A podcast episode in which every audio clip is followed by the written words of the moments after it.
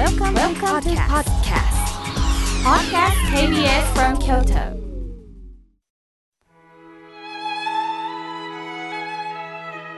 改めまして僧侶の河村明慶です今日の法話のテーマはイメージについてお話しいたします今日は広島に原爆が落とされた日です1945年の8月6日まさか空から核兵器が降ってくるとは誰が想像したでしょうか爆弾を落とした兵士たちは日本人は黄色の猿だと教え込まれたそうです。つまり人間の感覚を持ってない野蛮な動物という考えが日本人なんだと教え込まれていた。実際付き合ってもないのにイメージだけで判断することほど怖いことはありません。イメージとは心の中で描く姿のことです。この職業の方はこんな人に決まっている。何々県に住んでる人は気がきつい。長男長女はこんな人。血液型で何型の人はこんな人。イメージで決めているところがあるのかもしれません。また誰かの言葉を鵜呑みにしてしまって信じるところもあるかもしれません。しかし実際会ってみないとわからないことだらけです。私は縁談をよく頼まれます。ある女性から独身の男性を紹介してくださいとお声かけをいただきました。私は大半は僧侶にお友達が多いので僧侶を紹介したいのですがとメールの返信をしたんですね。すると僧侶は跡取りの方が多いはずです。私には無理ですとのお断りのメールが来ました。どうしてもお寺つまり僧侶は跡取り探しというイメージが確かにありますよね。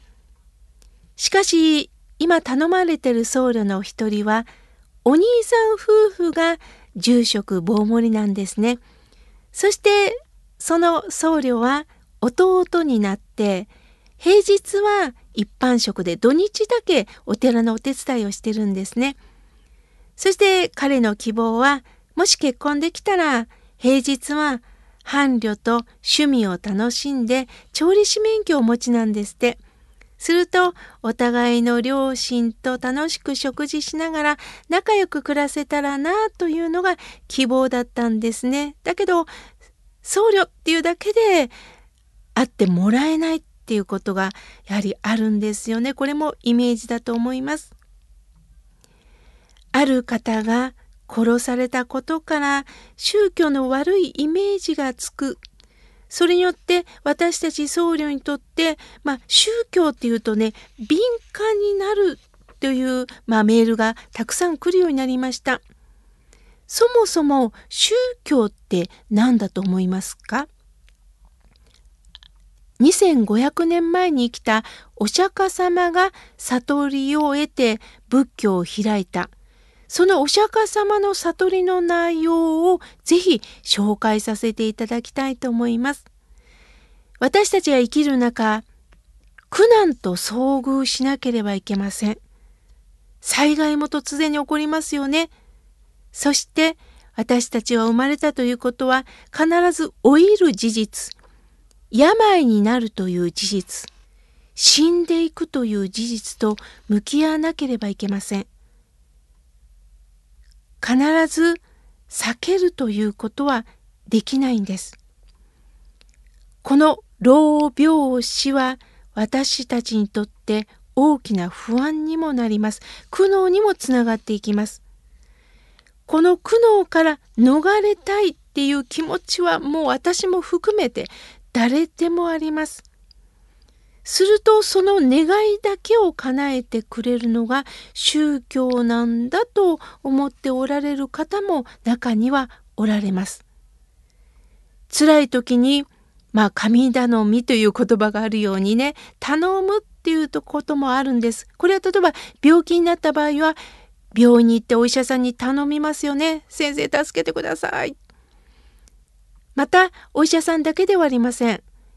今はいろんなサプリメントが出ていますのでそれをね飲むことによって辛さから解放されていくっていうこともあります。もちろん老病を遅らせるということはできるんです。私も美顔器を持ってますのでねできるだけ老いを遅らせるってことは正直言ってしております。しかしなくすということはできないんですよね。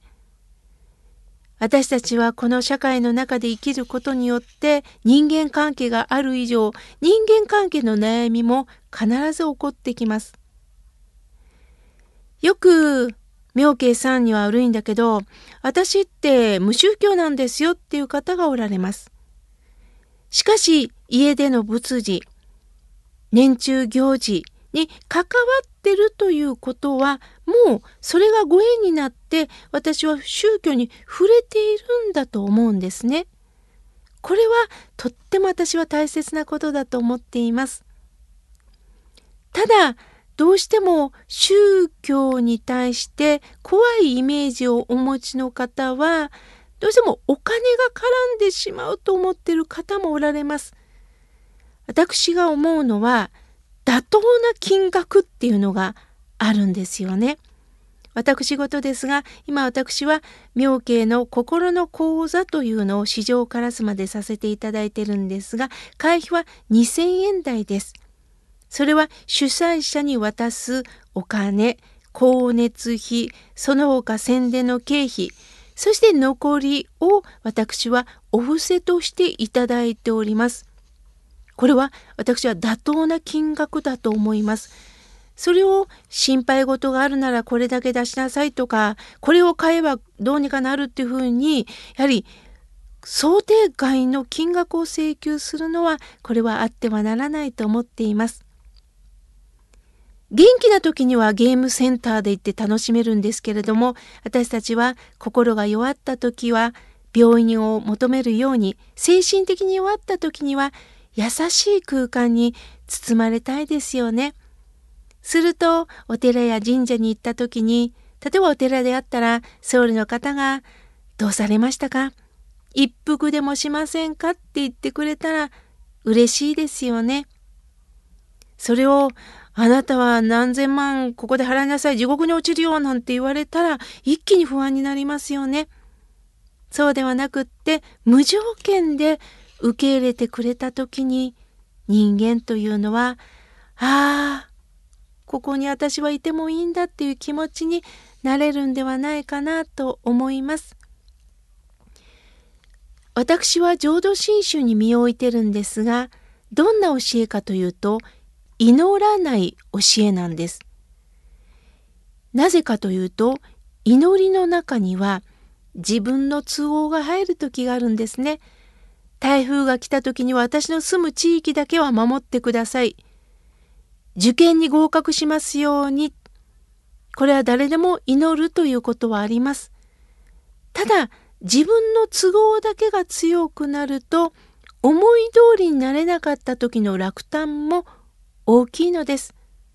そういう時には、助かったら嬉しいんだけどな。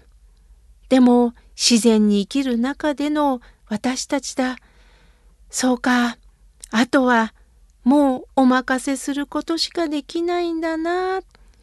この気持ちが私は大切ではないかなと思っています。そしてゆっくりと手と手を合わせて合唱する心が心を豊かにして笑顔にしてくれます。私だけが助かったではなくってあなた元気？どう？何か私困っていることがあったらこういうことをさせてもらうけどどうって声をかけることも必要また逆に助けてもらえる関係を持つ人と人が支え合える関係を持つということが私は大切だと思っています。ご褒美もあるようであればもちろん嬉しいんですけれどもでもご褒美がもらえなかった時には私に考える知恵を何かいただいてるのかもしれないな。これを私たちは教材として何か与えてもらってるのかもしれないな。そう思いながら生きていきませんか？今日は私たちが勝手に思い込むイメージの怖さについてお話しいたしました。